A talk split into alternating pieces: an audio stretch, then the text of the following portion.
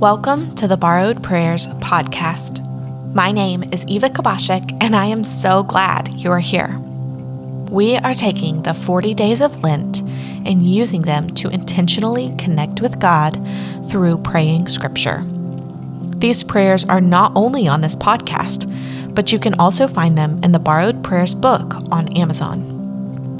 There's nothing particularly special about the words I'm using in my prayers, and I encourage you to pray through these passages in your own words.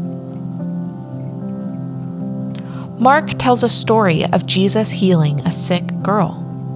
On the way to heal this girl, a woman who had been bleeding for 12 years touched his robe and was instantly healed. This delay leads to a servant coming to tell Jesus that the sick girl is now dead. No one knows this yet, but Jesus has power, even over the grave. He then makes it to the girl's house and resurrects her.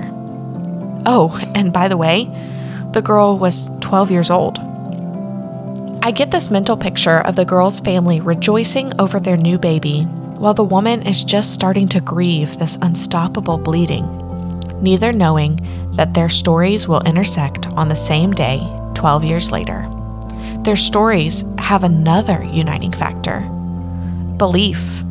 They both believed Jesus could heal. Because of that, both of their lives were changed forever. What do you need to believe God for today?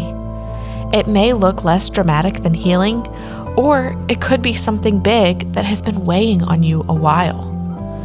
My daily prayer of belief is that my actions would reflect that I believe God is who He says He is. Do you believe that? When Jesus overheard what was said, He told the synagogue leader, "Don't be afraid, only believe." Mark 5:36. Father, you have a divine plan that I want to be a part of. I believe that you are who you say you are.